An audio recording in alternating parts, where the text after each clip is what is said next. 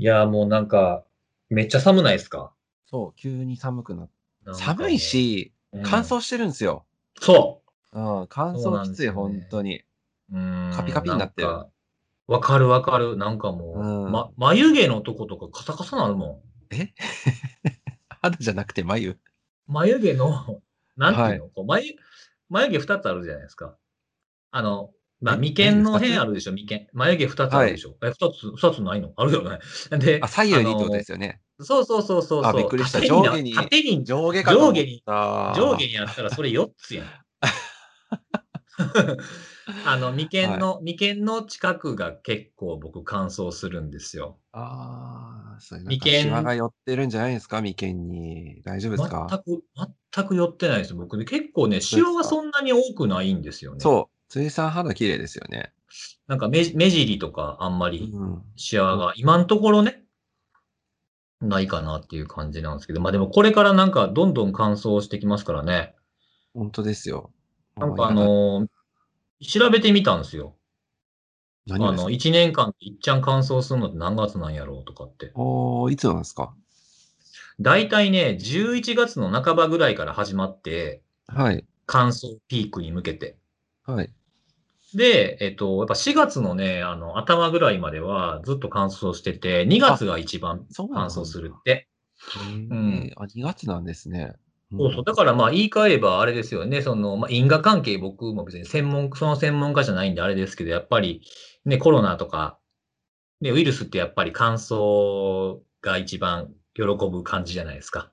そうそうそうそう。本当に。うん。そう、だからもうね、あの、今数字にも現れてる通りね、まあ一部ね、GoTo だ、Go- GoTo トラベル、イートだとか、なんだとか、人気映画のせいだとかいう人も中にはいるけど、まあ主にやっぱり乾燥が一番な気もしなくもない。うーん。もう、まあ複合的なあれかもしれないですけども。まあ、ひ一つだけじゃないかもしれないですけども、そうそうそうそうそうそう。なんかその辺は左右しててもおかしく全然ない感じはしてきてますよね。うん。そうなんですよ。だからまあちょっとね、これからね、その、まあ、数字に現れてる乾燥がひどくなってくるっていうのと、あと僕の眉間もそういうことをかん 検知してるんでね。ちょっと、これから警戒、警戒のタイミングに入ってくるな。ね、テレビとかね、メディアとかでももう第3波だとか、まあ、まあ2波という人もいますけどっていうところもありますけどね、数字に出てるからちょっとね、これ聞いてる方も気をひ気を引き締めないと、はい。ちょっとね、やっぱ、なんか緩んできたりするじゃないですか、減ってきいやた、りとかするもう本当になんかもう、ちょっと外歩くと、なんかもう日常に戻ったかのような錯覚にやっぱ陥りますよね。みんな普通にもう、まあマスクはちゃんとしてる方大半ですけど、なんかもう普通な感じかなみたいな、なんかそんな錯覚にやっぱ陥りますよね。まあうん僕はその錯覚に陥るほど外に出てないっていうのあがあるんですけど、ね確かに。辻さんはずっと家なんでしたっけ？いや、そういうわけではないですけどね。なんかし、うん深夜徘徊とかしますけどね。え人が少まあなく人少ない方がね、安安全というか、まあそういうか確率減りますからね。うんそうそ どれはそうなんですけどね。うん。うん。ということでね、あのー始まってます。ああ、始まってた。うん。そう始なんですよ。まってましたか？びっくりしました。ってますよ。はい今日はね、なんか、ちょっと、なんか、雑談って、いつもはね、うんあの、はい、何々さんみたいな感じで、一人一人がこう、喋りたい、はうんテーマを持ち寄ってはい、それについて、まあ、3人で話すみたいな形式じゃないですか。なんで、今回、形式定着しましたね。そうそうそうそうなんですよね。うん。なんですけど、今日はなんかちょっとこう、雑談の延長みたいな感じで雑談好き。ですね。なんか多分ね、はい雑談っていうこ言葉が好きなのかもしれない、うん。でですよね。うん。なんか雑談って言うほど雑談じゃないんですよ、しかも。あ、わかるわかる。なんか気がついたら、せっかそうそうそうついセキュリティの話してるな、みたいなそうそう。そう。割と身のある話って、なんか自分で言うのもあれですけど、割としてる 感じは。あ確かにね。あ後から聞いてみるとね、はいなんかこう、なんか第三者的に聞くとね、そういう感じがしなくもないなって。ほんとしょうもない話してたら、多分、多分どっからかしか多分、あの、ツッコミが来ると思うんですよ。看板に偽りありやろとかね。もう何でもないやないか。お前らのあれやんけ、みたいな感じのことを言われかねないや はいのが。まあ、それは本当にもう、はい。まあたまにはこういう回もいいのかなっていう。ねなんかへ本当にね変化もね、やっぱちょいちょいいろいろチャレンジもしつつみたいなのがいいかな。だって 62?3? でしたっけ？60、次で3とかです。これがですよね3になるまさかこれが3か。すうん多分ごいな。あー100見えてきましたからね。うんいや、本当にそうですよね。もうなんか、そうそう、だから、僕いつも記事、記事じゃないや、その、このエントリーをアップする担当してるじゃないですか。はい。その時にはいありがとうござい数字ちゃんと書くでしょ、それでもはい僕もこの間、ついこの間、あ、100ちょっと見えてきたな、みたいに思って、なんとか年内に100生かされへんかなとかね。ちょっと待ってください。年内、はい。うん年、まあ、年度内だったらまだあるかあもしれないですけどね。。あ、そうか。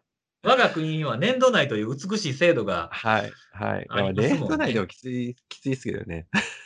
きついね。1週間に1回ですもんね、そうそう言うても。まあけど、このペースでいければ、来年にはね、その大台に来年にはもう確実、確実にいけるんじゃないですかね。とはい。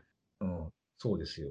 なんで、ちょっと、はいはい100回とかはちょっとなんか考えたいですよね。ちょっとなんかね、うん、変わ、うんなんか変わったことしたいですね。なんかね、なんか YouTube ライブとかね。お YouTube。YouTube ライブとかして、あの、ほんまに聞きに行きたいと3人みたいな。うんそれはそれで面白いから、もうあの、あれですよ、アイキャッチ画像はもう3人がログインしてるのをモザイクかけてアップする謎のわけのわからん画像になるっていう感じもしますけどね。まあ、それに向けて、じゃあ少し今日は変化球じゃないですけども、そうそうそうそういつもとはちょっと違うテイストでうん、やってみようじゃないかと。いいんじゃないかな。そうです、うんそうです、そうです。はい。うん。なんで、まあ今日聞いてるね、聞いてくださってる方もなんかちょっとこの我々のこう話に参加してる感じで聞いていただければいいんじゃないかなって思う回になればいいなっていうふうに、はえー特に何も決めてないけど、今思ってるっていう。決めてないんかいって。決めてないんかいって。行き当たりばったりかいっていうね。まあそれいつもと一緒やんけっていう。はい、いつもそうです。はい。そうなんですよ。で、もうあれじゃないですか、もう2020年ももう、ね、今日11月の半ばで、そう、もう気づいたらね、本当に。ね、あの、年末の番組何見ようかみたいな、紅白見んのんそうか、そう、笑って紅はいけない司会が決ままったとか、そんなね、ニュースとかも出てきて。そういうニューんス出てきてる時期なんですけど、あの、僕ね、ちょっと、あの、今年の目標が決まりまして、もう一回言ってもらっていいですか？えっと、2020年ももう、あの、終わろうとしている流れに入って今ちょうどそんな感じののやりとりしてましたよね。あと1ヶそうそう、忘年から今年できん。ひんな、みたいな話題がうん 出ている中、えーはい今年の,、あの目今年？標が決まったっていうのが僕のちょっと今日、今週のトピックトピックなんですよ。はい。うん今年、はい。まあ今年って、そのなんか、ですけどうん。なんていうかな、その僕でもなんかあんまりこう2020年はこうとか、2020年度はこうとか、第何クォーターでどうみたいな、その、ことあんまりこうカチッカチッと決めてないので、なんかまあ、なんていうのかな、これからこういうことしていこうかな、どうやってやっていったらいいかな、みたいなことを考え始めたぐらいの、ま、真面目な言い方をすると、感じなんですよ。なんかその方向性をちょっと、うん、ちょっと考え始めたな、みたいな。うんそうそう。はいなんか変わ変わり始めたマイレボリューションみたいな感じの、うんちょっとわかんなかったですけど。わからない、えー世代、世代間ギャップを感じる瞬間でしたけれども。えーそうそうそう。そういうことをなんかちょっとこうぼんやりね、今年、今年というかまあこれからこういうことをしたいな、みたいなことはいを思っていたときに、そう、あのーセキュリティのあれのハッシュタグを見てたときに、あ、はい。こういう、こういうことなんじゃないかな、こういう切り口もいいんじゃないかなって思った、その、えっ、と、書き込みとかツイートが、お便りがありまして、はでそのちょっとお便りをちょっと先に紹介したいんですけど、はいはい。前回ね、あの、電力会社の、その、ポイントとかを扱うような、サイトへのリスト型攻撃でしたっけ、っはい。ていうのがあってっていうのを、えー紹介したじゃないですか。はい。うん。それに、まあ、対する、えーコメントが来てまして、おありがとうございます。はい。二つ、二つちょっと紹介したいんですけど、はいうんえー一つは、えっ、と、電力会社が狙われる件は、個人情報がしっかり書かれているっていうのは確かに思います。えーそれプラスで、えー IT 企業でもないし、EC サイトでもないし、セキュリティが弱いんじゃないかというふうに、まあ、攻撃者に思われているという節もあるんじゃないかというふうに考えてしまいますねっていうふうにお便りをくださった方と、はい。うんまあ、あの、まあ、半、半肯定、半分肯定プラスアルファこういうのもあるんじゃないっていう意見ですよね、これ。そうですね。うんうんうんうん。そう。で、一方でもう一つ、えー意見くださったのは、えー個人的には、えー電力云々はあんまり関係なくて、おポイントを直接もしくは間接的に、これはあの他のポイントに移行するとかってあるじゃないですか。はい。はい。そういったものに使って、えー物を購入できるようなサービスが、まあ、広く狙われている中の一つなんじゃないかと。なるほど。なので、換金えーけ系とかに。うんそうそうそうそう、金銭的なものにつなげることができる、今まである、よく、今までもよくあったパターンですよね。はい。そうで、まあ、結果的に、えー電力系の各社がそういったサービスをやっているだけと。で、まあ、それで例を挙げると、えー他にも、えー鉄道系も同様に多くの被害が出ていますっていう。うーん。そうそうそう。まあ、あの、電力系だけが狙われているわけでもなくて、こういった背景も今まで通りの、えーあったようなものも背景としてあるんじゃないか、お金目的だからっていう、どこがではなくて、その先にあるお金が目的やからっていう、まあ、ご意見ですかね。なるほど。うんうんうんっていうのがありましたと。まあ、これは、まあ、相反するまではいかないにしても、まあ、それぞれの異なる意見そうですね。じゃないですうんか。そうそうそう。で、この異なる意見っていうところが、あの、僕が今週思い立ったことに、ちょうどタイミングよく絡み、絡んでいて、ほあのーまあ、一言で言うとね、その、まあ、他の業界だってそうだと思うし、まあ、いろんな業界あるじゃないですか。まあ、法法律だとかあると思うけど、そういったところでセキュリティをやってる、まあ、関わってる僕たちも、まあ、例に漏れず、大事なものがあるんじゃないかなっていうふうなのを最近すごく思い始めていて、う。はい。何かというと、あの、我々、その、まあ、セキュリティに関わる人、まあ、僕たちみたいに、まあ、専門家っていうふうに、まあ、他の人から呼んでいただけるような立場だとか、あとは、まあ、会社の中でセキュリティを担当されてる方とか、はい。まあ、いろいろあると思うんですけど、まあ、ほんの少しでもセキュリティに関わる、えー仕事が、まあ、主に仕事として成り立ってる人はいっ。ていう人同士の、あの、対話っていうのがもっと必要なんじゃないかなって思うんですよ。うーん。なるほど。そのね、あの、まあ、なんか最終的には犯人がせいあの嘘をつかずに答えてくれなかったら本当の理由なんてわからないんですよ。まあ、それはそうですよね。うん。わからないので、推測の域を出ないわけですから。そうそうそうそう、で、まあそんなことを聞けることっていうのは、まあほぼほぼないじゃないですか。はい。うん。捕まりでもね、うんしない限りは。そうそうそう。あとは、その、犯人っていうふうになんか一括りにするけど、犯人だっていろんな犯人がいるだろうし、はい。はい。あの、ひ人としてバラバラ、もしかしたら、えーグループとしてバラバラ、はい。A グループ、B グループ、A さん、B さんみたいな感じでバラバラなので、まあ、両方が正解かもしれないですよね。うん、うん、うん、うん、うん。例えば A さんは、その個人情報でちゃんと書かれているから、その情報を手に入れて売りたいって思ってやったかもしれない。はい。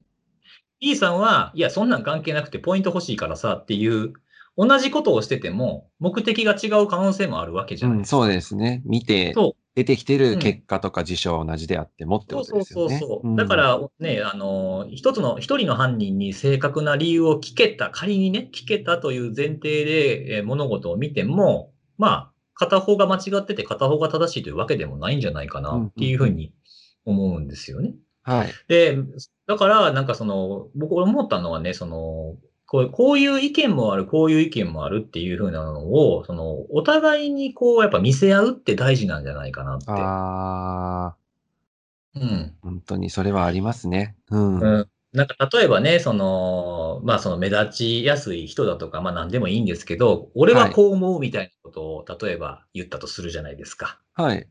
うん。それに対して何をバカなことを言ってるんだみたいな、いうふうに言ってもあんまりしょうがなくて、いや、それはなんで思うんだろうかって聞いてみたりとか、はいい。や、自分はこういう可能性もあると思うねんけど、みたいなことを言うと、なんかお互いになんか知見が広がるんじゃないかなって思うんですよね。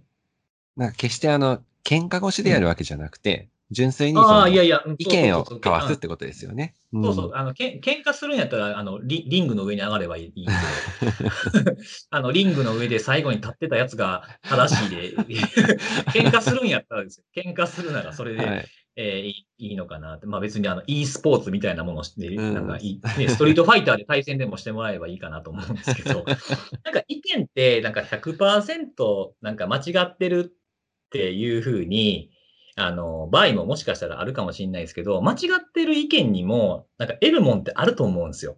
うん。なんでかっていうと、その、よくね、あのーが会社に入った頃とか、まあ、学生時代とかでも、なんか上、目上の人とかに、誰しもは一回に言わ、一回ぐらいは言われたことあるんじゃないかなと思うんですけど、他人の立場になって考えろって言うじゃないですか。はい。ありますね。ね、あれ無理やと思ってるんですよ。すごい無理だと思っていて、なんかそれって主観的意見やないかみたいな感じで、揶揄されることとかって、なんか結構議論とかしてるばテレビ番組とか見てるとあるんですけど、でも、はい。あの、全部主観やと思うんですよ、僕。あ突き詰めていったらね、あの、はい客観、客観した風主観みたいな、やと思うんですよね。あ。はい。ほ他の人だったらこう思うやろうっていう主観やなっていうのがあると思ってて、はい。やっぱりね、何でも、何でもかんでもそうなんですけど、なんか察してくれみたいなものってなかなかできないんじゃないかなって。うんうんうんうんあの、やっぱ目の前におったりとか、まあ、繋がることができるのとは聞聞いた方が早いんじゃないかなって思うんですよ。で。なんでそう、うんそうそうそうそう、なんでそう、例えばね、その、ななんかこの人の言ってることなんか違うなって、もう僕も見てて思うことあるんですよね。自分の思ってることとちょっと違うなって思うこともあるんですけど、なんか、はい。その、その答えに導き、その答えを導き出すまでに、いくつかその情報を持ってて、その情報をつなぎ合わせたり、これとこれを、えー考慮すると、みたいなことを考えたら、こうだっていうふうに、ものができ、出てくるわけじゃないですか。そうですね。うんなので、その手持ちのカードが、あの、それ違うんじゃないと思ってる僕と、同じカードを持ってないかもしれないですよね。うんうんうんうんうんうん。例えば、その、例えば、看護さんって、あの、ポ、ポーカーってルールわかります？ポーカー。はい。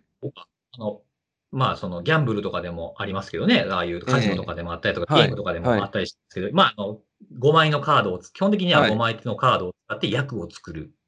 はい。で、まあ、その、役の出る確率が低いやつの方が強いわけじゃないですか。そうですね。うん。うんで、例えば、その、3カードっていう同じカードを3枚、111とかっていう3枚の役を作ったとしても、僕は111やけど、人は、えー違う人は333かもしれないですよね。うんうんうん全然別の結果やねんけど、あの、3カードという意味では一緒やけど、手札は違うなとか、うん。うん。あとはなんか同じ手札を持ってたとしても、このカードを捨てて、あの、何枚かもらって、こっちの役を作ろうとする。A の役を作ろうとする。B の役を作ろうとするっていう人もいるわけじゃないですか。はい。安全牌狙って、えーこれ、このカードは置いとこうと思う人もいれば、いや、でかく勝負出て、カード総、総引っかえや、みたいな感じで勝負に出る人もいるわけですよね。同じカードを持ってても。はい。うんだから出方、アウトプットっていうのはその変わってくるし、持ってるカードも違うかもしれへんしっていうのを考えたら可能性って無限にあって、うんうんうん。下手に否定できひんかなって思うんですよ。うんうんうん。全部をなんでや。っぱそうん。そうそうそう。だからそれもまあ全部知ることは無理っちゃ無理かもしれないですけど、無理だからこそやっぱり必要なものっていうのは対話なんじゃないかなってうーん。思うんですよ。これはもう本当自分にも向い向いてる言葉ではあるんですけど、なんか頭ごなしになっちゃいかんなって。いやー、本当にね、それあるんですよね。頭ごなしになっちゃうやつ。うん、そう私も結構、なんかもう、まず自分の中である程度、なんだろうな、別になんかその対象の人、人に限定するわけじゃないんですけども、なんかある程度その対象物、まあ、対象の人、対象の物、対象の言動とかをもう自分の中である程度うん。形作ってしまって、もうこれはこうだなっていうのを、うん、もうある程度、もう本当に決めてしまっ、まあ全部ではないにしても、ある程度決めてしまった状態から、その、見てしまう。まあそれまさに主観だと思うんですけど、だからそういう見方っていうのがやっぱりちょっと癖になってるところってうん。あって。あるかもしれないですね。うん。しかもそれって癖になってるから自分では気づきにくい。そうなんですよ。っていうかね結構無意識でやっちゃってて、うんで、人から言われたら、まあ、気づいたりすることってあるかもしれないんですけども、うんなかなかそういうのも少ないじゃないですか。そうなんですよね。うん。で、また自分の意見を人に、例えば自分、相手とは異なる意見を相手に、まあ、投げかける、ぶつけるというちょっと暴力的な表現ではなくて、あのーまあ、投げかけるっていうのも結構難しいっちゃ難しいと思うんですよね。相手がそう受け取ってくれないかもしれないっていう。そうそうそうそう。それ怖いんですよね、結構。そうそうそうそうそう。なんかそれってなんかお互いがお互いをある程度信信頼、信用うんはい。みたいなことをしてないと、なんかこう、わけのわからんやつが喧嘩売ってきたみたいな空気になってしまうこともあるじゃないですか。すよね。うん。全くね、あの、の望んでない、望んでないんですよ。すよ喧嘩売る気なんて毛頭ないんですけど、うん、なんかやっぱりこう、なんかね、昔なんか読んだ漫画に出てきた言葉が未だにあるんですけど、僕もこれも全然できてないんですけど、あの、何かするとき、まあ、発言とか行動とか何でもいいけど、自分が何かしらのアクションをするときっていうのは、基本的に、あとは何かを受け取ったときですね。アクションを起こされたはい。まあ、被被害という意味ではなくてね、なんか話しかけられたとかね。はい。そういう時には、やらないといけないことっていうのがあって、3つ数えるなんですよね。3つ数えろっていうのが、お昔。ちょっと。うん。3つ数えてから言うとか。3つ数えてから、返すんではなくてってことですか？そうそうそうそう。いきなり話するんではなくて。そう、んえ、それって、それって間違ってないですか？みたいな感じで来たとするじゃないですか。ちょっときつめのトーンで、文字やとはい特にきつく感じやすいからさ。うんうんうんで、言った時に、あの、怒る、そこで怒るとか、なんやこいつってなる前に一回ちょっと3つ数えて、あの、どこ、どのあたりでしょうかって聞いてみる。うんうんうんうんその相手が間違ってるって言ってる根拠っていうのが、わからないうちに怒ってもしゃあないしっていうのもあるし、そうですね。あとは、うんそうそう、あとはその間違ってるっていうふうに言ってるのも、お前間違ってるやろっていうふうに晒してるっていう意味ではなくて、まあ、情報として訂正した方がいいと思ってくれてるかもしれへんし、はい。3つ数えて接して接することができれば、その相手の意図もだんだん汲み取れていく流れにいけるんじゃないかなって僕思ってるんですよ。ですね。うんうん。うんまあ、なかなかそうだね。人間って反射的に、なんやこらみたいになるときも、ね、虫の居所悪かったりすると。あるかもしれへんからね疲れてたりとかすると特に。そうそうそうそう、なんか立て続けに嫌なことがあったとかさ。うんその時のね、ねやっぱコンディション、シチュエーション結構重要ですからね、その辺はやっぱり。そうそうあるんですけど、なんかすごい大大事なことやなっていうのは3つ数えるっていうのはあったりする。こんだから考えるってことですよね。なんかこの人はなんでこういうことをあの言ってきているんだろうっていうふうにちょっと考えて。で、考えても結局のところ分かれへんから、そうなんですよ。うん。こういうことですかとか、どういう意味でしょうかとかって聞き返すのが一番いいのかもしれないなと思うんですよね。うーん。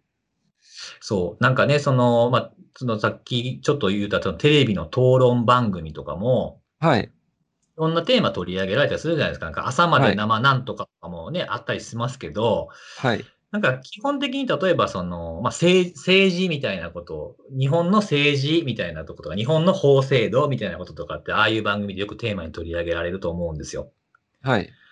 うん、でもなんか、あの目指すところっていうのは、あの、生活をより良くしていきたいっていうことだと思うんですよね。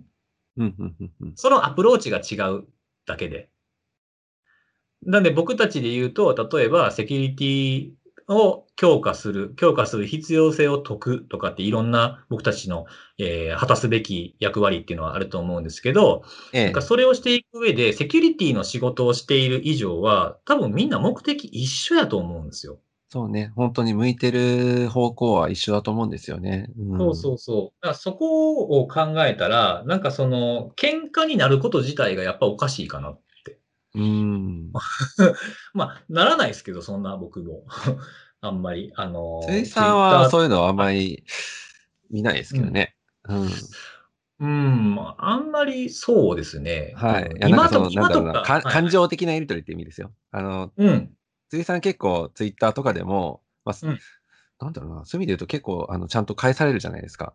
リプ、まあ、メンションとあ、か飛んでリあリリプは基本的に返すようにはしてますね。うん。ですよね。あの、ね。返しようがどうしようもなかったら、ちょっとなんか、はい。まあ、まあ、時には困るのはあるかもしれないですけど。あるかうん。もしれないですけど。はい。ちゃんと返されたりとかしてて、なんか別になんかその感情的な、さっき言ったような本当に、はい。やりとりとかっていうのは、全然目にしたことなくて、もうそれこそ、なんだろうな、あのーすいわゆる意見の交換的なのに近いんだと思うんですけども、そういうやりとりが、まあ、主大体み、めなんかやりとりしてるなっていうのを目にすると、大体そういうのだったりするんで、うんうん。ちょっと見習いたいなと思うんですけどね。私は、あの、そういう意味で言うと、さっき言った通り、ちょっとドキッとしちゃうタイプなんで、はドキい。ッとしちゃう。ドキッとしちゃいますね。はい。ああ、本当ですか。はい。もうまず身構えちゃうんで、うん。ああまあでも僕も別になんかその、し自然体というかなん、なんていうんですか、反射的にそういうことができてるっていうわけではなくて、なんかでできる限り、その、なんていう、け建設的というか、い意味のあるものにしたいって、そうそうそうそう、本当ね、それができた思うら素晴らしいんですよね。うん。うんなんでね、なんかちょっとこの、あの、まあ、ある方のツイートに今日、あの、今日、ん？昨日、一昨日ぐらいかな、あの、返信したのがあって、今と同じようなこと言ってたんですよ。なんかそのセキュリティ、犯罪者とか攻撃者っていうのは、お金っていうものでがっちり繋がってきてるじゃないですか、今って。そう、本当になんかすごい分業が進んでますよね。そうそうそう。なんか例えばね、あの、リモートデスクトップの認証情報を売るやつがいて、はい。で、それを買って中に入り込んでランサムを広めるやつがいてとかね。はい。エモテットみたいにああいう風にいろんなところにこう、のべつ幕なくバーッと巻いて、攻撃できるインフラを作ってから次違う攻撃を展開する。これはまあ同じ攻撃者なのか別の攻撃者なのかわかんないですけど、まあなんか分業してるっぽく見えるじゃないですか。はい。でも、なんか、守る側って、そんなに同じ目的のところで同じ方向を向いてるはずやのに、なんかあんまりこう、いまいちちょっとまだ結束できてないような、その情報共有の話でもよく僕言うけど、はい。なんかその辺がやっぱりまだ足りてないんじゃないかなっていう気がする。何なんですかね。永遠の課題にはしたくないですけど、なんか、セキュリティ関係だけなんですかね。なんか、仲悪いんですか？とか結構言う人もあいますもん言われるね。言われる言われる。なんか、うん、なん、か、仲悪いんですか？って結構、ツイッターとかでも、うん。そういうコメントしてる人も、まあ、ポツポツ、見たなんかりするんで。腫れ物、腫れ物に触るみたいな感じで扱われたりするときとか、うん。今は、今はとかじゃなくて昔とかははい。なんかありましたね。なんか、うん、なんかパスワードの定期変更のことなんですけど、これって聞いていいのかなとかね。いや、聞けよって思うんですけど。一時期2010何年か覚えてないけど、そういういろんな議論があったじゃないですか、ツイッターはい、あとかでもりました。はい。うん。そういう時になんか仲悪いんですかとか、あの、辻さんの前でこういう話はダメですかねとかって、いや別にいい。いや、全然いいねんけどなって。本当にね、あの別になんかこう、痩せ我慢で、あの、大人ですからっていうふうにやってるわけでも全くなくて、いや、話しようって思うんですけど。本当にね。そうそうそう。だからね、もうちょっとこうなんかやっぱいっぱいこう、なんか僕らの方も繋がっていかないといけないっていうのもあるし、あとはなんかその、わから、もうこれ昔からなんかよく言ってるけど、わからない人を、その、馬鹿にするのもやめ、やめないとなって。本当にそれね、思います。うんはい。なんかこんなことも知らんのみたいなことって、いや、しあんまりなんかこう、なんていうか生産性がないなと思うんですよね。いや、こんなこと知らんのって相手に言うことによって何か生まれんのかって言ったら生まれなくて。そうそうそうそうそう。うん。あの、こんなんし、こんなことも知らんのかっていう暇があんねやったら、知ってんねやったら教えたった方がええんちゃうかなって、なんか昔うんツイートにも、ツイートもしたような気がするんですけど、こういうことをね。うんだから、なんかその現場の、現場でね、セキュリティやってたりとかする人たちからすると、まあ全員が全員もちろんそうじゃないとは思うけど、やっぱり理解してくれないエンドユーザーとか、はい何回言ってもあかんメール開くユーザーとかね。はい。いると思うんですよ。あの、あと、業務時間中にそんなサイト見んのみたいなこととかはいで変なのに感染しちゃうとかさ。はい。うん、こういうのもなんか、あのーなんていうか、ちょっと言葉悪いけど、あの、バカだからだとかっていう風なので、こ片付けたらあかんのかなっていうふうに。そうなんですよね。うん。そうそうだから、やっちゃうことには理由があるはずなんですよ、何かしら。うん。なので、その何かしらその背景があるから、その背景をやっぱ理解して、なくす、なくしていくにはどうするかっていうことを一緒に悩まなあかんのかなとかって思ったりもしてて。ね。うん。うん。なんで僕たちってほら、どんな攻撃が流行ってるとか、これは技術的にはこういうもんだからこうすれば防げるとか、こういうログを残すようにした方がいいとかっていうのは、まあまあ、えー、なんていうんですかね。その辺の、あのーセ、セキュリティにそんなに詳しくない人たちと比べれば詳しい方じゃないですか。はい。うん、なので、そういったことを、あの、広めていくことも大事かなとは思う一方で、僕らの言ってることって、届いてんのかっていう話がやっぱりあると思うんですよ。お、はい。うん。なので、あの、分かれへんやつ、勉強せえへんやつが悪いっていうふうに一周するのはとても簡単だけども、あの、はいそうじゃない人たちに届けるにはどうすればいいのか。いやーもう本当それですよ。本当に私最近というかまあここ1、2年ずっとそれで悩んでて、うんうんうんまあ、エモテとしかり VP、パルスセキアとかのあの VPN 製品のあーはいはい。脆弱性しかり、うん。もうあれはなんだろうな、まあ、私自身もそうですけど、もうこういった情報敗北ですよね、言ってしまえば。まあ、まあ、でもはい。それを言うとね、僕らって多分ね、負けっぱなしなんですよ。いやまあ本当に、いやーけどなんか、はっきり負けたなってわかるぐらい結構うん打ちひしがれましたね、本当に。ああ、そうですね。なんか、はいもうまあ、どんだけ、どんだけやればいいって、こんだけやれば大丈夫っていうのって、まあ、どの世界にもほとんどないじゃないですか。勉強とかもそうじゃないですか。ないこれであればない完璧、完璧にわかりますはい。けで、それで、まあ、うん、線は引けないなと思うんですけど、僕も、その、標的型ランサムはい。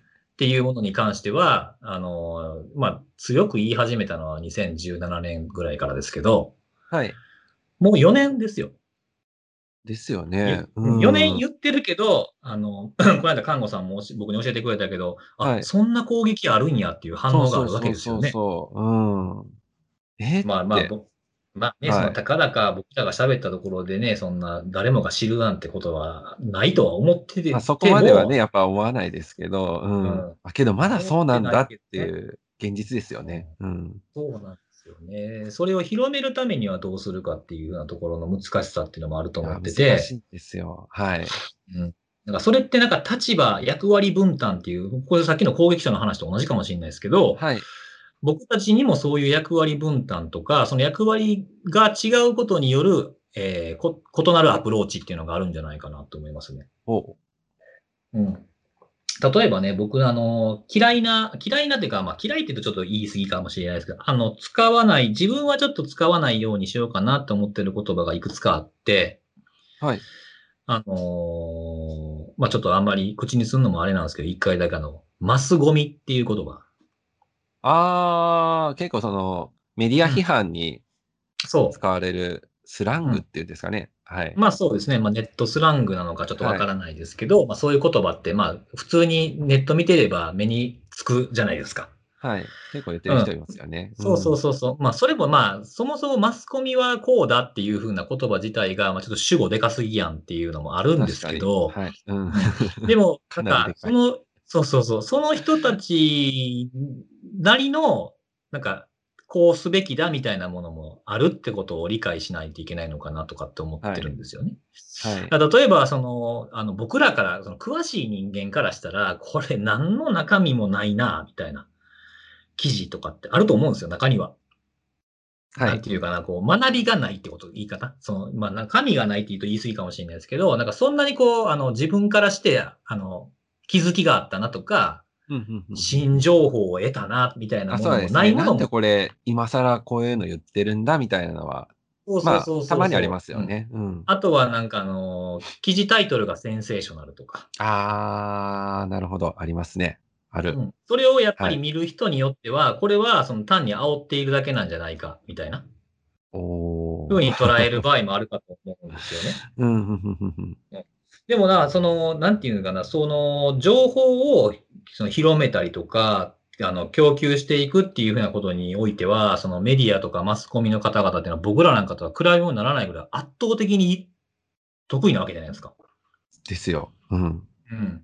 でも、それって、その別に無償でやってるわけではないので、はい。が何かしら収入源がなければいけないわけですよね。続けられない大。大半は営利企業がやってるわけですからね。うん。そうそうそうそうそう。まあでも営利企業っては言うけれども、まあ社会貢献してるわけだと僕は思ってるんですよ。企業である以上はね。ええ。うん。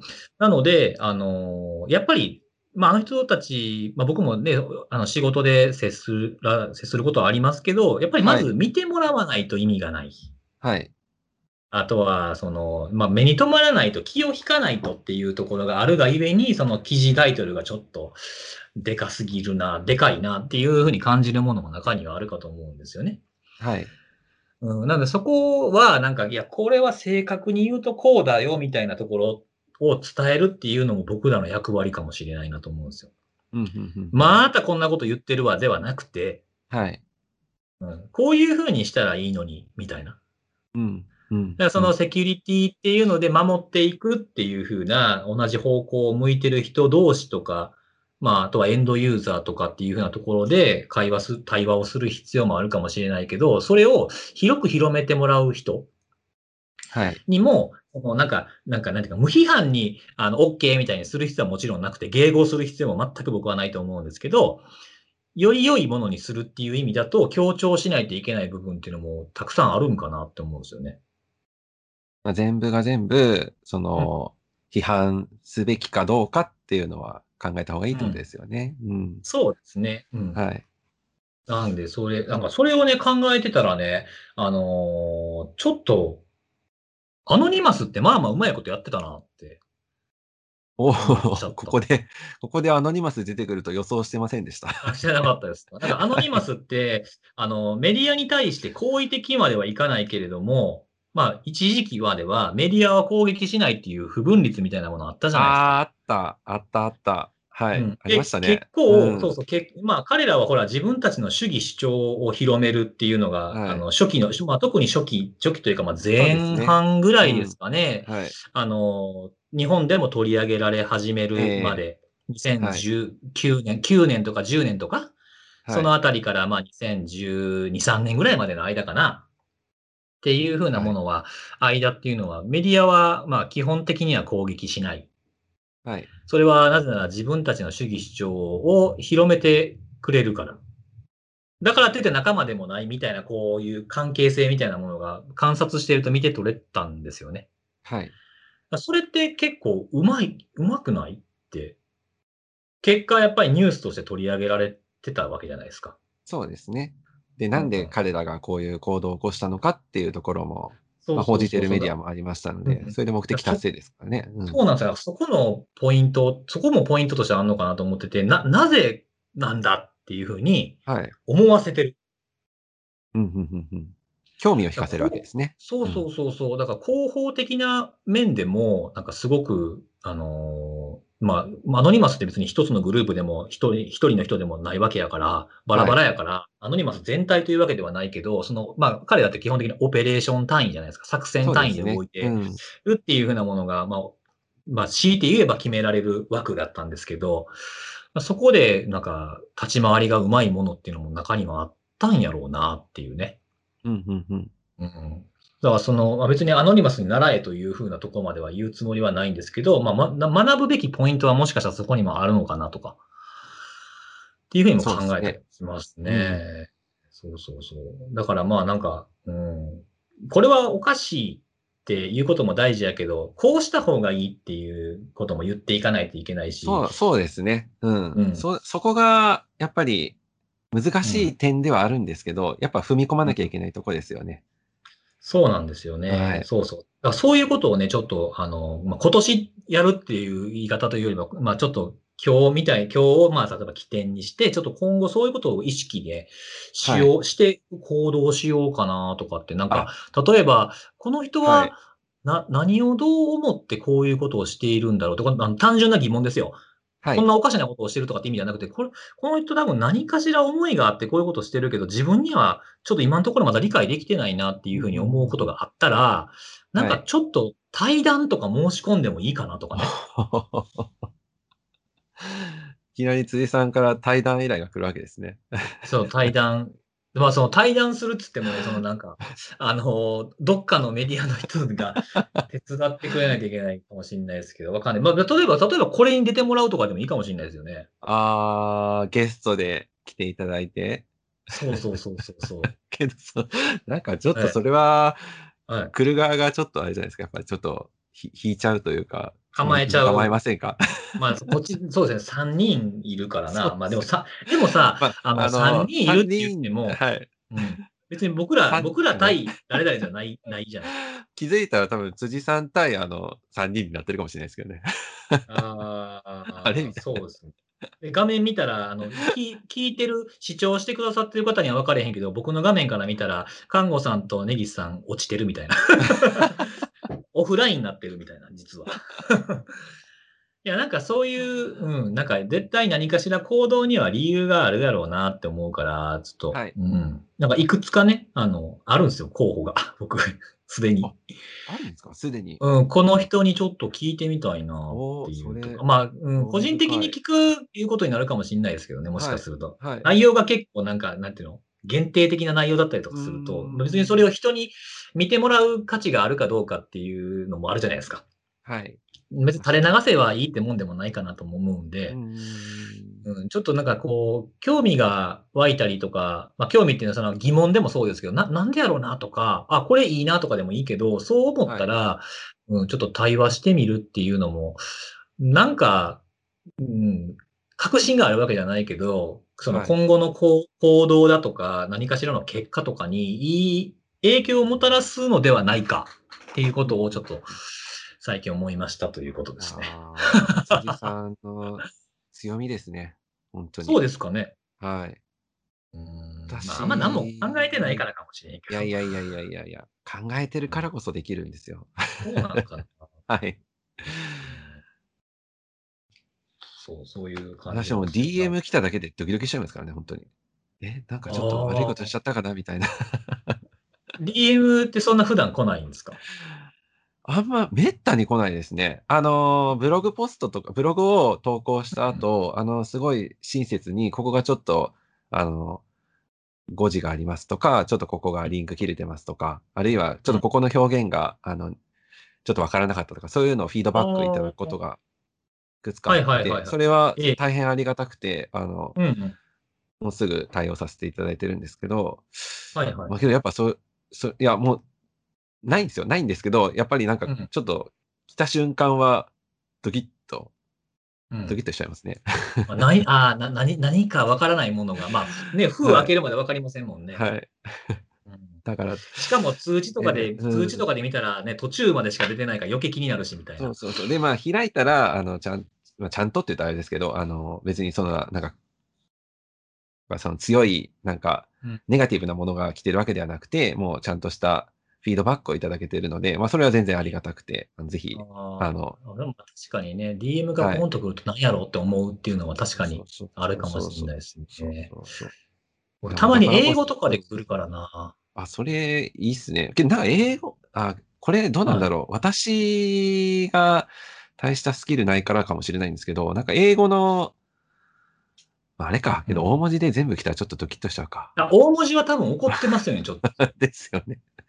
ですよね。うん、全部大文字で 全部大文字で来るやつ。ツイートしてるって、なんかこの間あのトランプさんも大文字。大文字のやつやってました大体大文字ツイートすると、あ、これ怒ってんのかなみたいな。怒ってんのかっていう、あるある、僕も一回あの、大文字のありましたよねあの、お前は裏切り者だみたいな、いや、もともと仲間ちゃうやないか、みたいな。あの、仲間アノだったんだみたいな。ニマスの、アノニマスから来たやつですね。なんかアノニマスに絡まれて、アノニマスが助けてくれたみたいなやりとり昔ありましたね。ああった、あった。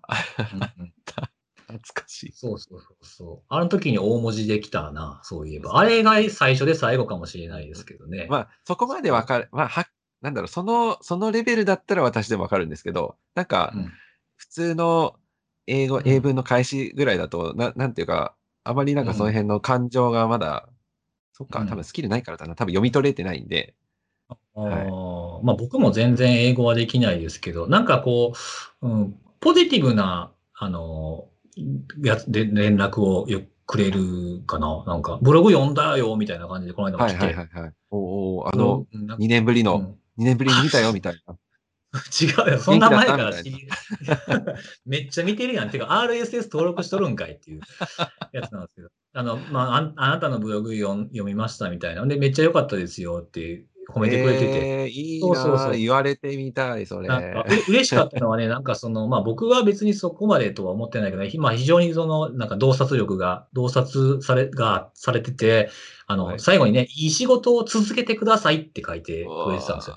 だからすごい単純な文言なんですけど、なんか嬉しいですね。嬉しいですよ。うん。そう、なんかその連絡くれた人もなんかそういうのを調査してるみたいで、あの、翻訳通して、翻訳通して読んでくれたみたいなんですよ。はい、はい、で、まあ多分ね、綺麗に訳されてないとは思うけど、まあ日本語に訳すのと同じでね。はい、はいで。もほら、専門用語が多かったりとかすると背景分かってるから、そうですね理。うん理解できるんじゃないですか。大体こういうこと言いたいんでしょっていうことがね。なんで、それで読んでくれたことすらやっぱ嬉しいですよね。わざわざ日本語のブログエントリーを訳して読んでくれて、感想をくれるっていうのが、ね励ましてもくれてね、うんうん。こういう関係もまたいいんじゃないかなとかいいですね。うん、やる気出る。はい。うんそうなんですよ。なんでちょっとこれからそういうこともやっていこうかなっていう感じですね。私も意識がけしていこう、意識づけていこうかな。結構、うんその辺が苦手分野ではあるんですけど、やっぱりコミュニケーションね、ちゃんと取れるようにしていかないと、伝えたいことも伝わらないことありますからね。うん。うんまあね、その伝え方とかも、まあ、僕が得意とするやり方もあれば、看護さんが得意とするやりまあ方もあったりす、る。はい、十人十色ですよね。やり方はいろいろあるそうそうそうで。多分はい何が間違ってるとかじゃなくて、それよりも多分合う合わないとか、いうのもありますからね。はい。うん合わないやり方は無理にやる必要は当然ないと思いますし。ないないないない。で、うんで僕が、僕がうまくいったからって、看護さんがやってうまくいくとも限らへんし、その逆もそうだと思う。そうそうそうそう。はい。うんうまくいかない急に僕がね、あのそうそう、だ僕が急に看護さんみたいに、あの、いろんなニュース記事を読んで、そのつなぎ合わせてみたいなことやるじゃないですか、いつも。看護さんって。それを僕が急にやっても、なんかもう、全然、なんかよく分からへんものが出来上がりそうな、なんか、すげえキメラな、キメラな記事が出来そ上がるんなことないですよ。気がしなくもない。うん、そうなんですよ。なんか、あの、まあでもそれで自分の肩をね、通して、えーやると、あの、長いって言われるっていうね。思いが溢れとるんじゃ、どっかで聞いた、それ。先週聞いた。先週ね、思いが、思いが溢れてる。思いがね、溢れてるわけですよ。はい。そうなんです。もう書かずにはいられないっていう。はいまあこれはこれで僕の多分肩だと思うんで、そうそうそう。まあ好き嫌いは、ね、表現なんですよ。はい。見る人によっては好き嫌いはあるんでしょうけれど。はい。そうそう、そんな感じで。まあ僕はそんなことを最近考えてたというお話でした。すごいですね。年の瀬迫って、すごいことを思いつきましたね。そうなんですよ。逆逆に言うとね、今まで何考えとったんやっていそうそうそう興味ももしかしたら まあ、けど今まではさっきも言った通り、きっともう、ある意味自然体でできている部分はあったんですよ。うん、まあ常々なんか無意識でやってたりとか、うんはいまあ今までこう自分なりに積み重ねてきたものからできた型みたいなものをやってたんだと消化した形ですよ、きっと。うんでもやっぱりなんかね、同じこと続けてると、ほんまにこれでええんやろうかって、やっぱいつも思うんですよ。うん、それは絶対あります。うんはい。なんか、その、まあ、今回その2年ぶりのって言われているブログもそうですけど、はいまあ、これずっと最近続けて今もやってるんですけど、はい。なんかちょっとやっぱり、あの、表には出ないかも、で出てないかもしれないですけど、やっぱやり方ちょっと変えたりもするとこもあるんですよね。あの、追加でこういう情報も見るようになったとか、はいはいはいはいはい。逆にこういうのは捨ててもいいなとか、うーん。うん。まあ、自分なりにこう、洗、洗練させようとしてるみたいな。はい。あとは違うアプローチで今回こういう風な出し方をしたから、今度は違う角度からこれを見ればどういう風なものが見えるかな、それはどんなものがいいかなとかは考えたりはしてるんで、なんかずっと同じことを続けるのがあんまり得意じゃないのかもしれないですね。まあ、全く一緒のことを続ける必要ってないですよね。そうそうそうそう。うん。なのでてか、、やっぱちょっと変化加えていかないと。そう、変えたくなるんで、多分それが、今年はたまたま11月のこの、ガバだったという、えーなるほど。はい。よかったですね。年内に気づけて、そういう意味では。危なかったですよ、本当。危なかったですよ本当にこれ、本当逆に言うと気づかんかったら2020、空白の2020ですよ。はい。2020年何やってたんって言われちゃうですよ。オリンピックもなかったし、みたいななんもなかった。感じですよね。看護さんはなんか、さこういう感じで考えてることとか、なんか気にしてることとかあったりするんですか？そういうのも聞いてみたいな。さっきちょっとだけ辻さん触れてたじゃないですか、その立場の違い的な。立場。ああ、その、はい。あの、僕ら、例えばその、はい。コンピューターの、えーはい。知識、コンピューターかセキュリティの知識や技術がそこそこあるはい人間とメディアとかって意味ですか？はい、はい。えー私も多分、ちょっとあの多分流れの中で、まあ、まだちょっとはっきりとした答えっていうのは自分の中にないんですけど、あのー例えば、まさに、その標的型ランサムに対する、その、接し方っていうのを、ちょっとどう考えていったらいいのかっていうのは、やっぱり結構自分の中では課題になってて、おー標的型ランサムとの接し方、あ接するとき、はいあ、まあ、じゃあ自分が、えー当事者、被害者になったときとかに、どう向き合えば、この事象にって意味ですかね？あ、いや、えーっとですね、当事者ではない第三者的な立場ですね。ああ、そういう事件、事故を見たときに、はい。やっぱり目にする機会あるわけじゃないですか。あまあ、まあ増えてきてますからね。はい、増えてきてるし、で、あと、その、やり口も、その今までのその単純な暗号化をするだけじゃなくて、情報を暴露するっていうやり方が。加わって、その第三者が、その状況、なんていうか変化っていうのが。まあ、去年末からのもうトレンドになってるじゃないですか。まあ、なんで、ちょっとそのあたり、どういうふうに接していったらうまく取り回しができるかっていうのが、なかなかうまい答えが見つかってなくて、うんうんううんうんん。だから、あの、最近あった事件なんかでも、まあ結構その、はいやっぱり把握は、まあすぐできてたわけですけど、まあ、例えば、これを、なんていうか、まあ単純にすぐになんかブログにまとめてどうとかっていうのは、まあ当然そこですぐはやらずにちょっとブレーキかけていたりとかっていうのは自分の中にあって、え、じゃあなんで今ブレーキかけてるんだろうなとかっていうのをもうちょっとちゃんと考えなきゃいけないなと思ってて、おーはい。そそのまあ例えば最近、まあ、いいちいち名前は出さないですけど、最近あった国内の標的型ランサム系はいはいのまとめとかってことですかね。はい。そうです、そうです、そうです。うんはい。あれはその結局今回うんは意図して送らせたんですか、送、まあ、遅らせたってほど送っては、遅らせてはいないんですけど、まあ、あの、うん国内メディアが取り上げるまでは、あの、まあ、待ってたって言うと変ですけど、はいはいはいはいえー、生還してたっていうんですかね。はい。うんまあ、ちょっとこう自分はどう身を振るべきかなみたいな様子を伺ってたみたいなはい感じなんです。か、はい。はい。あそれはあれですか、そのなんか同じように振る舞っちゃいけないのかもしれないなみたいな、ちょっと自分の中で疑問があったとかいう感じ？まあ、あのこれ考え方の違いとかにもよると思うんですけど、なんかやっぱり、その情報が暴露されている事実があるわけで、えええーで、なんかそれを、あのー広める？結果的に、うんまあ、あの、広めるっていうことになってしまった場合に、果たしてそれが、あのー正しい、正しいって言い方が適切じゃないかな。あの、そこに対してどう自分は考えていったらいいのかっていうのが、うんうんうんううん。ん。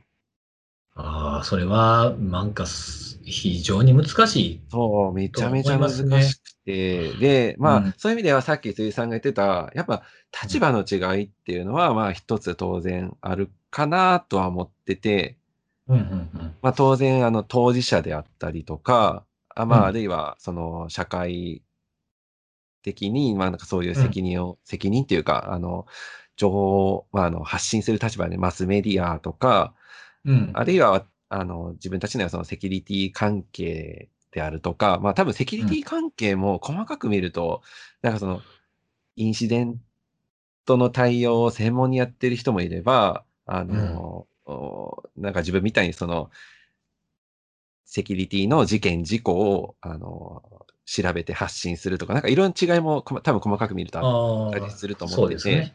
なので、一概にこうっていう言い方は多分でき、やりづらいのかなと。うんうんうんただ、多分いろんな考え方、思いっていうのは当然皆さん持っていて、うん。ええで、多分その各々譲れないラインって当然あると思うんですよ。まあそうですね。主張でね、ここまでははい弾けるけどっていうラインは、まあそれぞれ持ってるでしょうねあ。ると思ってて、うで、ん今それがなんか、あのーなんだろうな、そのラインがうんだいぶブレ幅が大きいのかなと思ってて。ああ、うんその意見、いろんな主張がある中で、まあ、その、ていうんだろう。高い、低いなのか、右なのか、左なのか分かんないですけど、そのバッファが広いと。はい。かなり広いのかなと。うん。はいはいまあ、例えば、そのね、ランサムの話で、まあ、初期の頃から議論に上がってくるというか、意見として上がってくるものは、身代金支払うか支払わないか問題とかもね、ね。両極端だったりする場合もありす。ますもんね。うん、確かにそれはね、僕も一番初めにそれに接したときには、身代金っていうものに関してどう接するかっていうのがいいのかっていうのは考えましたけどね。はい。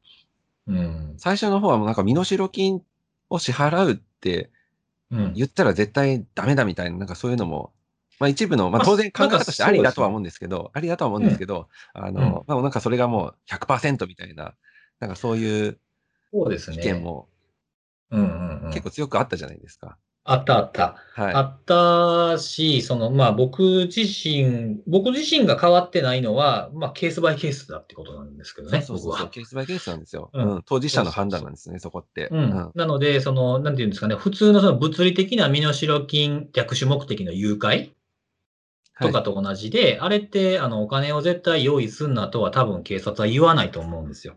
うんうんうんうんそこまで責任持てないじゃないですか、だって。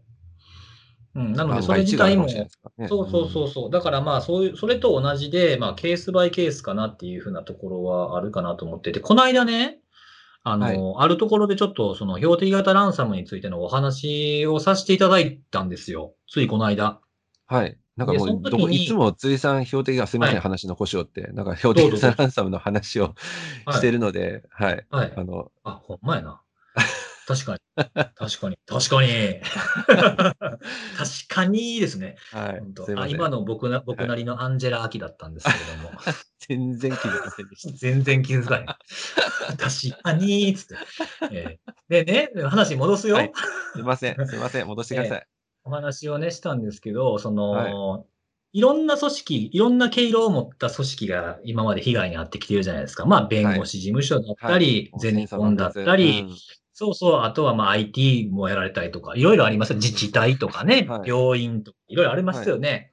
で、その時にね、その、いくつか例がこう上がってたんですよ。ここは、えー支払わないことによって、復旧するのにものすごい金額がかかりましたとか。ああ、はいはいはいはい、ありますでね。、えーこう一方でここは速攻でお金を払って数百万円で戻り戻し、戻しました。しかも、はいえー払わなかったところよりも短い期間で、みたいなものの情報が移っている中で、ちょっと話をするみたいな場だったんですね。はい。うん。で、えーその時に出た、えっ、と、一人の、まあ、これはあの IT とかセキュリティの専門家の方ではない、えー方の意見として出てきたのが、あの、病院が支払ったっていう例、僕も紹介したことあると思いますけど、はい。病院は、あの、人の命に関係あるから、支払ってもいいと思うって言った。うんうんうんうんうん。確かに、えーまあ、なん、なんなんかその、うんわかりやすい例というか意見やなっていうふうにはい。思ったんですね。その、その後に続けて、例えば、その、まあ、その、その時もまんま言葉は言わないですけど、あの、病院は人の命に関わるから、払ってもしょうがないと思うし、一刻も早く戻さないといけないから、うん、払ってもいいと思います。ただ、ゲームができないからって、人が死ぬわけじゃないじゃないですかって言ったんですね。うんうんうんうんうん、確かにその通りなんですよ。ゲーム、まあ、ゲームできないから死ぬっていう人が折れへんかって言ったら、まあ、折れへんことの証明はなかなか難しいんで、はっきりと折れへんとまでは言い切れないかもしれないですけど、そういうふうな意見もあったんです。はい。で、その方に対して、ちょっとすいません、あの、えっと、否定するようなつもりはないんですけど、こう考えてみてもらえませんかっていうふうに僕が投げ投げかけた話があって、はい。例えば、その身代金を払わないっていうふうなことによって、ものすごい損失が出てしまう。と。復旧するのに。身代金を払うよりも大きな、えー損失、お金が出ていってしまった場合に、えー社員だとか派遣で来てくださっている方々の首を切らないといけない。そうで、首を切られてしまったら、このご時世、再就職も結構大変じゃないですか、コロナ、コロナで。はい。それで、そうなってしまって、職を失ってしまう。それで次の、えー就職もなかなか難しいってなると、その人だけではなくて、その人の家族の生活を奪ってしまう可能性もありますよね。これって、命を、直接的ではないけど、命に関わるっちゃ関わるんですよね。そういう人がいてもおかしくはないですよね。そう、んそういう可能性があってもおかしくないんじゃないかなっていう見方もあると思うんですよ。はい。っていうふうに言ったら、あ確かにそれは考えてなかったっていうふうに言ってて、うんうんうんうん、だから、やっぱり難しいですっていうふうにおっしゃってましたけど、うん。まあ、それが正しい感想だと思うんですよ。いや本当に難しいですよ。うん。簡単になんかできる問題じゃ当然ないと思ってて。そうそうそう。病院だからいいとかっていうふうなものだけではないんじゃないかな。うんだから病院は払ってもなんか前周りから批判されなくて、そうじゃない業種の人は払ったら批判されるっていうのもこれまた違うんじゃないかなっていうう。ん。まあ、これは僕の意見でしかないので、もしかしたら僕がお呼びもつかないようなね、あの気づきを与えてくれる意見も、もしかしたらあるのかもしれないとはもちろん思ってますけど、はい。そういう見方もあるかなっていうふうなものがあるんで、これもでもお話をしたから、向こうもね、受け入れて話を聞いてくれたから、あ、そうかってなったわけじゃないですか。はい。対話してますね。はい。そうしてる、してるな。はいまあ。でも確かにね、その立場っていうのは、うーん、どうなんですかね。川野さんは、その、どう接していこうとかって今まだ模索中みたいな感じなんですか？模索中なんですけど、やっぱりさっきも言った通り、あの、知るべき人が知らないまま被害に遭うっていうのは、多分私自身の、あの、なんだろうな、えっ、と、負け？うん負けって言うとあれですけど、ああの、自分、自分から見てね。そうそうそう。なんでうんうん、多分、あの、私の判断基準はまずそこなんですよ。まあ、その同じような被害に遭う人を減らすということの、まあ、一助となりたいというはい感じなんですかね。はい。うんはい。うんうんエモテットしかりですよね。まあそうですね。はい。うんそうですね。まあ、そのためにはやっぱり広くの人に知ってもらわないといけない。でも、それは身代金どうしようかなと思ってる当事者である被害者になってる方を焦らせる要因になるかもしれないそうなんですよジレンジレンマうん。ですよねだ。からそのバランスっていうのが、多分、これだっていう線引きが多分難しくて、まあ、まさにケースバイケースなのかな、みたいな。はい。そうですね。まあ、その何か事件、事故が自分の組織とかで起きた時っていうのは、人間誰しもやっぱり働くのは、これなんとか事なきを得てバレへんように思ってしまう気持ちっていうのは誰しもまあ、それは当然の心理ですよ。はい。うん、思うんですけど、その、まあ、ここういったケースの場合っていうのって、あの、公開することに一つ意味があるわけじゃないですか、その攻撃者からすると。はい。収入につなげるっていう意味で。はい。なので、まあ、なかなか難しい問題かもしれないですけど、そう、あの、基本的にその標的型ランサムって、あの、交渉タイムがあるわけですよね。交渉の、交渉のできる猶予がある。あそうですね。2日とかうん3日とか。はいそうそう。そう、まあ、それランサムウェアによって違うかもしれない。何日以内に連絡して、ええそこかうんうんうんら何日以内に振り込まへんかったとかで、まあ、そのはい各々のルールがあると思うんですけど、あるはい。なので、いきなりポンみたいなことって、まあ、そんなにないじゃないですか。はい。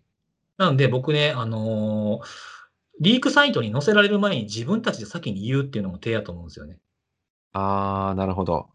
うん。あの、何かが起きてしまっているみたいな。でも分かってる、ええ分かってることをもう先に出してしまう。まあ、それ、うんうんまあ、それでもね、あの、漏れてしまった、まあ、盗まれてしまった情報っていうのを取り戻したりすることはもちろんできないと思うんですけど、はい。うん。それが見える形にされてしまうっていうリスクはもちろん排除できないんですけど、はい。先に言っちゃうっていうふうなことって、ある意味、相手のその、一手、一つの手を弱体化というか、うんうんうん。そぐ一つにもなるんじゃないかなって。は、ちょっとは思いますけどね。うーん。うん。まあ、だからって第三者の僕たちが騒いでいいかっていう、またこれ別の問題ではあるんですけど、ええそこは多分あれでしょうね、その被害組織に、まあ、被害組織って、まあ、被害組織になり得るっていうのは誰、誰しもそうなわけですけど、はい。その辺のこう、なんか、あの、コンセンサスみたいなものを作っていかないといけないのかもしれないですね。そうですね。じゃないと、なんていうか、うーん、ねえやっぱり、うんまあ、手口とか、あのーまあ、知ってる人は知ってるんですけど、なんかそこがすごい、漠然となんですが、なんか二極化してるような、うん、イメージ持ってて、まあ、し本当にもう、知ってる人は知ってるんだけど、知らない人は全然知らんみたいな。そうですね。はい。そう。なんで、うん、た立場っていう意味だと、まあ僕たちはその広めることも仕事の一つだと思っているんで、最近は、はいあの、まあ、標的型トランスファーも困難あります。こういうふうな状況なんで気をつけましょうっていうフェーズは終わりではないと思うんですよ。これからだと思ってるんですね。はい。でも、こう、大きくメディアに取り上げられ始めた。で、知らなかったって言ってた人たちに、まあ、ある程度はちょっと届いたっていう、ちょっと前に進んだ気がしているんですよ。そうですね。かなり、うんあの、こういう攻撃があるんだっていうのは知った人増えたんだと思うんですよね。そうなんですよね。で、そこまで来たら、ちょっと手を変えないといけないかなって最近そう思ってます、ね。そうそうそう。はい。僕ら、僕らの方は。はい。うん。あの、じゃあどうすればいいのか。そうそう。次ですよね。次どうしたらみたいな。うん、そこですよ。はいそれをちょっと、や、やろうかなって、あ思ってますけどね、僕、今。はい。お願いします。あの、また、ブログ書こうかなと思ってるんですけど。2ちょっと年以内一回、一回書いたら、あれですか？エンジンかかった感じですか？いや、エンジンかかったというよりもあ ?2 年以内いや、あの、実は、実はね、今回のね、その、はい。あの、あのブログあるじゃないですか。あの、はい。あのブログ。はい。あのブログね、2年 ぶりのきやつ。この間も紹介したけど、おい美味しいですよね。その本当なんか2年ぶり美味しいないわの更新っていう、なんかもうそういう言いたいやつですよ、本当。いや、言いたいかな。ほんまに、なんか言いたいっていうより僕からするとだいぶなんか、つつかれるポイントでしかないって思ってるんですけど、あの、本当は、あの、まとめるやつを出すよりも、あのあ、あれよりも書きたいことが実はあったの。あー、あれが、その本ちゃんっていうか、その自分が、うん。なんだろうな、投じたい内容そのものではなかったってことですか？あ、そうです、そうです。だからどちらかというと、なんかあの、はいまあ、ね、記事が長いとか言われましたけど、あれはなんかその、なね、プロローグっていうんですかね、その最初の。はい、序章。うん。序章イントロですよね。入ってきてもらうためのそうそうインプロダ。クションうん。そうなんですよ。それで、あ現状を知ってもらわないと、あ、気をつけなあかんねやっていうふうに多分思えないと思うんですよ。そうなんですよね。うん。うん。あとは、なんか気をつけないと、うん気をつけないといけないんだ、こんな状況なんだっていうふうなものを説得しないといけない立場の方には読んでもらいたかったの。なるほど。うんうんこんだけあるって言ってる人もいるんです。データがあるんですっていうふうなものが、日本語のものであんまりない、なかったと思うんですよね。はい。うん。なので、あの、まあ、ちょっと個人のブログで申し訳ないなとはちょっと思ったんですけど、まあ、専門的にこういうことを調べてる人がいて、その人のデータとしてはこうなんで、やっぱり気をつけないといけないんですっていうふうな材料にしてもらって、じゃあどうすればいいのかみたいなものに言及するものを次に出すっていうふうにした方がいいんじゃないかなって思ったんですよ。そうですね。うん。っていうのを今、えー、誠意準備中なんお。ち近近日、え近日なんかな近年？近 ちょっと違ってる。ちょっとなんか年内、年内に行けるかなみたいな感じなんですね。ちょっとなんかまあなんだかんだ言ってバタバタするし、なんか年末なんてないようなもんでしょはい。スケジュール。そうそう年末進。行的なうん。やつなんで。まあでもね、僕の場合ね、あの、年越しながら仕事するっていうのはね、結構よくやってるから、それもなしではないのかもしれないですけどね。いいですね。うん。そうそうそうそう。いや、でもなんかあれですね、あの、話をしている間に、だいぶもうええ時間になってるんですよ。え、本当ですか？うん、もうね、1時間あ本当だ。本7分ぐらい。当だ。1時間以上喋ってた。そうなんですよ。喋ってるから、なんかそろそろ締めなあかん感じの、そうだそうだ。これちょっと締めに向かわなきゃいけないやつですね。はいそう。なんですよね。あのー、かもさんはでもあ大丈夫ですか？もう喋り足りてる感じですか？なんか特にこうテーマを決めるわけではなく話を。いや、もう、あのー立場の話とかも大丈夫ですか？うん。はい。まあ、うん結構多分思うところがある人ってうん。いっぱいいらっしゃると思うんで、ぜひ。いっぱいいると思うし、はいやっぱり、なんか、ある種の、やっぱり、その、形は違いと何かしらの情熱を持ってると思いますよ。そうそうそうそうそう、本当そうなんですよ。うんはい。で、なんかそれをやっぱり、り身内同士でぶつけ合ってもしょうがないんで、なんかなんかうまい方向に向くように、あの、そねまあそれこそさっきの辻さんのや言葉をそのまま使わせていただくと対話できるとうんいいなと思ってるので、はい。そうですね。まあなんか、あのー今日のこの、あのーポッドキャスト、僕たちが話した内容を聞いて、なんか自分はこう思うとか、こういうことを気をつけてるとか、なんかそういうふうな、なんか、ハッシュタグつけてね、意見とかもらえると、すごい嬉しいなと思いますね。はい。はい。そんな感じで、まあ時間もちょっといい感じなんで、あの、今日はちょっとおすすめのあれはお休みということで、いいですかね。次回、はい。次回、じゃあ、はい。そうですね、次回。まあ、ないこともないんですけど、話し始めると長くなっちゃうから、なるほど。今回はちょっとそんな感じで、まあ、み、皆さんの意見もちょっとまた聞かせてくださいねという感じというか、この今日のお話に対する、えー皆さんのおすすめのあれみたいなものをツイートしてもらえるとめっちゃ嬉しいなと思いますし、はい言いにくかったらなんか、こっそり、なんか連絡してもらうみたいな感じとかでもはい。いいと思うんでいただければなというふうに、えー思っております。で、えー次回の、えーポッドキャストも同じようにやるんですけど、次回に向けてちょっと告知を一つさせていただきたいなと。で、それでおしまいというふうにしたいなと思はいってるん。ですけれども、。はい、告知タイム。まあそんな長い告知ではないんですけども、えっ、と、次回の、えっ、と、セキュリティのあれも同じく1週間後ぐらいに、えーリリースするかなというふうに思うんですが、次回はですね、えーちゃんとネギスさんがいる回になると思います。ということで皆さん、さようなら、バイバイ。バイバイ。